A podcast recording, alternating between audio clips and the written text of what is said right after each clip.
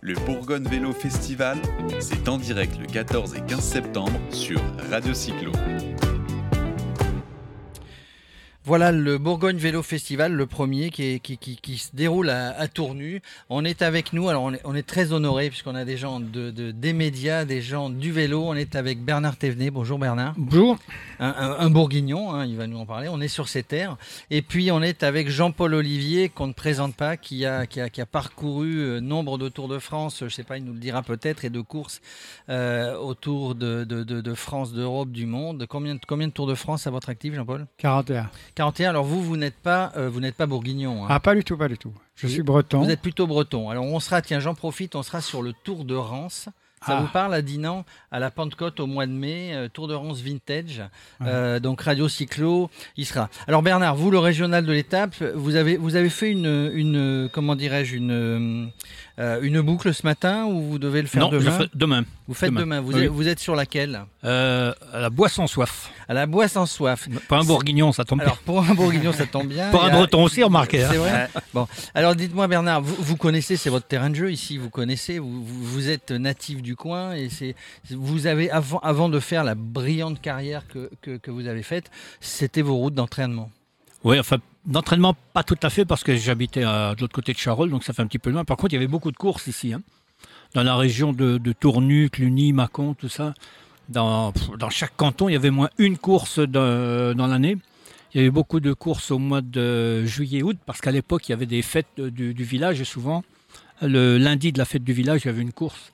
Donc pratiquement toutes les, presque toutes les communes autour, là, organiser des courses. Malheureusement, euh, il y en a de moins en moins parce que ça devient de plus en plus difficile d'organiser. Ça devient difficile administrativement et, ben, même financièrement aussi. Alors c'est dommage parce que ces petites courses, bah, ça permettait à tout un tas de jeunes de, se mesurer entre eux, ça permettait à des, jeunes aussi, à des enfants de voir passer des coureurs et d'avoir envie de les imiter. Non, je pense que c'était un, bon moyen pour, euh, euh, pour, recruter, pour recruter, pour ramener des jeunes à la pratique du cyclisme. Alors, il y a toujours quand même des jeunes en France. Euh, le cyclisme est un des sports populaires, Jean-Paul Olivier, que vous avez suivi 41 Tours de France. Il y a quand même des jeunes, on en voit des jeunes. Il y a des boucles ici, des boucles familiales d'ailleurs, avec parents, enfants qui tournent. le, le, le, le vélo français, les jeunes, ils sont toujours là. Oui, euh, c'est certain, il y a toujours des courses, mais il faut tout de même faire le distinguo entre le cyclisme de compétition et le cyclisme de plaisance, etc. Bon, mais c'est vrai que euh, c'est vrai qu'on a constaté une baisse des licenciés sur le, plan, euh, sur le plan de la compétition. Mais le vélo rassemble toujours. Le vélo est très important. Et puis, euh, il y a différentes, différentes factions qui vont vous dire que le vélo, médical notamment, le vélo est très important pour la santé, etc. Donc, si vous voulez, il y a, il y a, c'est pas, on n'est pas dans le désespoir. Bien au contraire, le vélo continue à à se vendre sur le plan technique. Euh, non, je pense qu'il ne faut pas, faut pas désespérer. Sur le plan compétition, le Tour de France n'a pas pris une ride, donc il est toujours là. Il est toujours populaire, autant de monde sur les routes du Tour de France. Il y a toujours des courses, euh, des courses nationales, il y a toujours des courses régionales. Voilà, si, si je parle pour euh, la Bretagne où je suis né, évidemment, je ne suis pas très objectif parce qu'effectivement, la, la, Bretagne a un pôle cycliste particulièrement développé. Mais euh, je pense que euh, tout cela est en devenir et puis si on mélange les forces, ça va faire, ça va faire quelque chose de fantastique. Est-ce est que Bernard, c'était pour l'enfant que vous étiez en Bourgogne, vous pensez, est-ce que c'était plus facile de devenir professionnel à l'époque que de devenir professionnel aujourd'hui? C'est difficile de répondre à cette question hein, parce qu'à euh, l'époque il y avait beaucoup plus de, coureurs amateurs, donc euh, il y avait beaucoup plus de, postulants. Par contre, euh, maintenant un jeune, il faut qu'il soit suivi, il faut, pratiquement qu'il soit dans un grand club pour pouvoir passer, pour être repéré et passer chez les professionnels. Donc, je pense à peu de choses près, les difficultés sont, sont les mêmes, simplement sans le, comment dire, sont les, modes de, recrutement qui ont, qui ont changé totalement. Est-ce qu'à votre connaissance, tous les deux, euh, il y a eu des grandes étapes, des étapes mythiques, on va dire, comme on peut trouver dans les Alpes, comme on peut trouver dans les Pyrénées, en Bourgogne sur le Tour de France? Alors là, je, me tourne vers la mémoire vivante du Tour de France et du cyclisme. Jean-Paul, est-ce qu'il y a eu une anecdote qui vous viendrait, en tout cas une grande, grande étape qui, serait passée par la Bourgogne ou Bernard? Les, grandes étapes dont on se souvient le plus, évidemment, c'est les étapes de haute montagne. Eh ben et dans la Bourgogne, on a beaucoup de collines énormément, mais il n'y a pas d'autres montagnes. Quand, quand, le Tour passe en Bourgogne, ce sont des étapes de transition plutôt? euh, Pas forcément de transition, mais ce sont, ce sont des étapes euh, souvent finales, si j'ose dire. C'est-à-dire que on a eu euh, Clermont-Ferrand, Fontainebleau, qui est, qui est l'étape qui traversait un peu la Bourgogne, mais qui était l'étape l'étape l'étape la, plus, la plus forte en kilométrage, la plus longue. Mais on a eu des, des, des étapes un petit peu partout. Mais Bon, disons que, disons que c'était un peu la fin, c'est toujours un peu la fin du tour. Hein. on a vu, euh, on a vu des, des, coureurs comme Robinson, quand je remonte les années, en 1959, gagner une étape avec 26 minutes d'avance. Si vous voulez, il n'y a pas eu de, forcément d'étape de, vraiment structurée. Quoi. Est-ce que euh, le vélo aujourd'hui, Bernard, vous, roulez, Jean-Paul, je ne sais pas, est-ce que le vélo, finalement, chacun au niveau où vous en étiez, que ce soit dans, les, des grandes télévisions ou sur le vélo, ça vous manque, vous ne pouvez pas vous en passer? Moi, incontestablement, je répondrai oui, parce que euh, de toute façon, j'ai toujours été euh, cycliste, entre guillemets. Euh, j'ai couru un peu, un tout petit peu à l'amateur. Euh, et puis j'ai tout de suite été journaliste. J'avais 17 ans et demi, je suis rentré dans le journalisme. Mon premier journal s'est appelé Vélo Journal, ça dit ce que ça veut dire. Et donc, euh, donc j'ai toujours été, toujours été cycliste quelque part. Donc euh, j'ai toujours chanté la, gloire des, coureurs. Et puis, et puis ensuite, bah, j'avais d'autres passions. J'avais j'avais la géographie, j'avais l'histoire. Et à partir du moment où on passait devant un site, j'étais je le décrivais quelque part. Mais il se trouve que sur la, quand j'étais sur la moto, parce que j'ai fait une vingtaine de Tours de France sur la moto essentiellement, euh, lorsque je parlais d'un site, on ne le voyait pas forcément à l'écran parce que je n'avais pas, pas d'écran de contrôle, etc. Et c'est quand Charles Bietri me dit euh, il faudrait que tu restes à l'arrivée avec les autres commentateurs pour que l'hélicoptère puisse te restituer les images, et que tu puisses en parler. Alors ça a été aussi une autre, une autre révélation pour moi, ça a été fantastique. Donc si vous voulez, le Tour de France pour moi ça a été tout, ça a été un tout, ça a été la France quoi.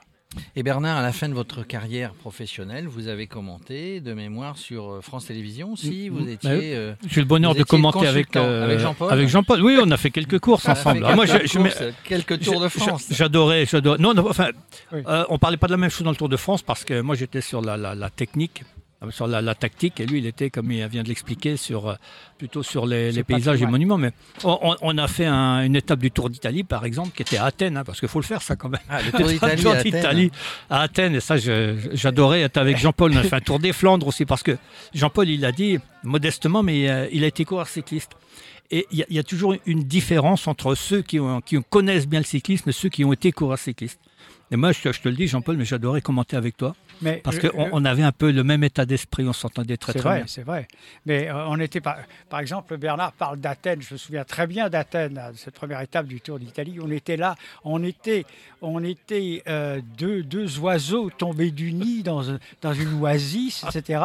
Et on pouvait tous les deux à Athènes, avec l'acropole en fond, on pouvait parler du vélo. Et ça, c'était merveilleux pour nous. On était, euh, je sais pas, on était heureux quelque part. vous étiez heureux, vous êtes des passionnés, vous étiez complémentaires, si j'ai bien compris. Justement, alors en parlant de technique, euh, les vélos, ils ont quand même sacrément changé, sans parler du vélo assistance électrique, mais les vélos aujourd'hui, ne serait-ce que le cadre, carbone, etc. Euh, vous, vous ne regrettez pas de ne pas faire de la compétition sur ce genre de vélo aujourd'hui? Moi, non, parce que bah, j'ai vécu avec mon époque. Chaque, chaque époque a, ses, on va dire, ses avantages, ses inconvénients. C'est sûr que maintenant, on a des, euh, des, vélos qui sont plus légers, plus rigides, qui ont un meilleur rendement. Mais c'est dû aussi beaucoup à l'amélioration des routes. Faut pas oublier ça. Hein. Et, euh, qu'à l'époque, eh bien, les, déjà, il y a des les matériaux comme le carbone n'existaient pas, mais les, constructeurs faisaient des, des, vélos qui avaient quand même une certaine souplesse, parce que les routes étaient, euh, étaient très bosselées, très dures. Donc euh, c'était un, vélo qui correspondait à, les, routes ou les, chemins, on pourrait presque dire parfois. L'état des chemins. Sur lesquels on, roulait. Donc euh, c'est sûr que maintenant, c'est devenu. ils ont aussi des. Bon, nous on avait six, euh, six pignons, maintenant ils en ont onze. Donc euh, c'est devenu d'un sens beaucoup plus facile, mais ça roule plus vite aussi. Et puis de toute façon, c'est pas le vélo le plus dur, c'est l'adversaire le plus dur. Oui, Donc quand on tombe contre des adversaires, euh, On a beau avoir des vélos euh, techniquement euh, mieux, on a beau avoir des vélos plus légers, c'est quand même le bonhomme qui pédale. hein. oui exactement, le, le plus dur, enfin le, le- le plus compliqué, c'est pas, on parle souvent l'école le plus dur, le machin comme ça, mais euh, le plus dur c'est ni le col ni le vélo, c'est l'adversaire le plus difficile. hein. C'est l'adversaire qu'il faut battre et qu'il faut passer devant. Alors en parlant d'adversaire, ce soir il y a une présentation au cinéma à Tournu de deux films. Euh, un film sur Bernard, je crois, euh, et votre victoire en 1975, Mm. c'est ça Mm. Première victoire Tour de France contre celui qu'on appelait... Le cannibale. Le cannibale, parce que j'explique toujours, moi les gens me disent, mais pourquoi le cannibale? Bah, Le cannibale, c'est parce qu'il laissait, il laissait aucune course, aucune victoire aux autres. C'est un peu ça, Jean-Paul. Oui, c'est une, euh, c'est une anecdote qui est, qui est venue de la fille de Christian Raymond, qui était un bon coureur de l'époque, qui a couru avec Bernard, qui était chez Peugeot, et euh, sa fille qui était venue voir euh, son père donc à Paris lors d'une d'une étape intermédiaire. Elle lui a dit mais alors là tu parles toujours de Merckx, mais alors il, il gagne tout, alors c'est un cannibale. Et l'histoire est partie C'est de là. parti de là. L'histoire est partie de là. oui. Et- Mais ce qui est important, si vous voulez, c'est que euh, on parle des vélos, des changements euh, dans le domaine de la technique, etc. Mais ça fait partie de l'histoire euh, du Tour de France, l'histoire du cyclisme.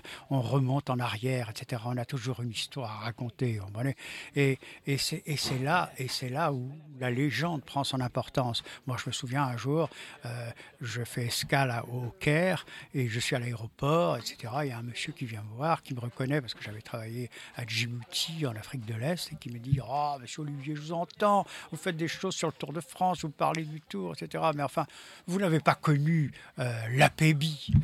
C'est marrant, l'APEBI qui avait gagné le Tour en 37. Je dis Je n'ai pas connu l'APEBI. Euh, je le connais maintenant, certes, euh, mais euh, bah, écoutez, de toute façon, qu'est-ce que vous voulez savoir sur la PBI Alors je me suis mis à lui raconter plein de choses, et ça, vous savez, ça sur la PBI, et ça, etc. Oui, comme quoi il faut tout savoir sur le vélo, mais c'est tellement beau, c'est tellement agréable, c'est tellement passionnant. On, on- on nous rencontre en vélo sur tous les événements où, nous nous déplaçons, Radio Cyclo, que des gens passionnés, ça c'est vraiment sympa. Si vous aviez pour terminer, je ne vais pas prendre tout votre après-midi, si vous aviez pour terminer, Jean-Paul, euh, quelque chose à dire, on survole, on est sur une étape du Tour de France, on est sur Tournu, euh, qu'est-ce que vous diriez? Je sais pas, savez, il y, a tellement, il y aurait tellement de choses à dire sur Tournu, euh, je ne sais pas en particulier. Je sais qu'on est parti de Tournu pour une étape euh, euh, il y a quelque temps. Euh, non, je, re- je resterai, euh, je resterai sur une légende parce que j'ai parlé tout à l'heure de, de 1959 où Robinson, l'anglais, gagne, euh, gagne euh, 26 minutes d'avance. une- étape, oui, 26 minutes d'avance. Mais l'intérêt n'est pas de, de- de gagner avec 26 minutes parce que c'était une étape, je dirais entre guillemets, sans importance. Mais c'est ce qui se passe derrière qui était important. Jean Robic, la grande légende du Tour, le vainqueur du Tour de France 1947, est éliminé. Et il est éliminé de quelle façon? Eh ben, il, euh, il est lâché dans le col d'échalon. Et là, euh, il calcule, il calcule ses délais d'élimination. Et on lui dit, oui, ben, le peloton est passé depuis tant et tant. Mais il n'avait pas calculé que Robinson avait 26 minutes d'avance. Et donc, il est, il est éliminé, impitoyablement éliminé. Et vous savez, quand un coureur comme ça, euh, emblématique, disparaît, euh, bah, écoutez, c'est une autre époque. Et puis, c'est une page qui se tourne. C'est fantastique aussi. Ça reste dans les archives. C'est- la légende, la mémoire vivante de la légende. Bernard, ben merci.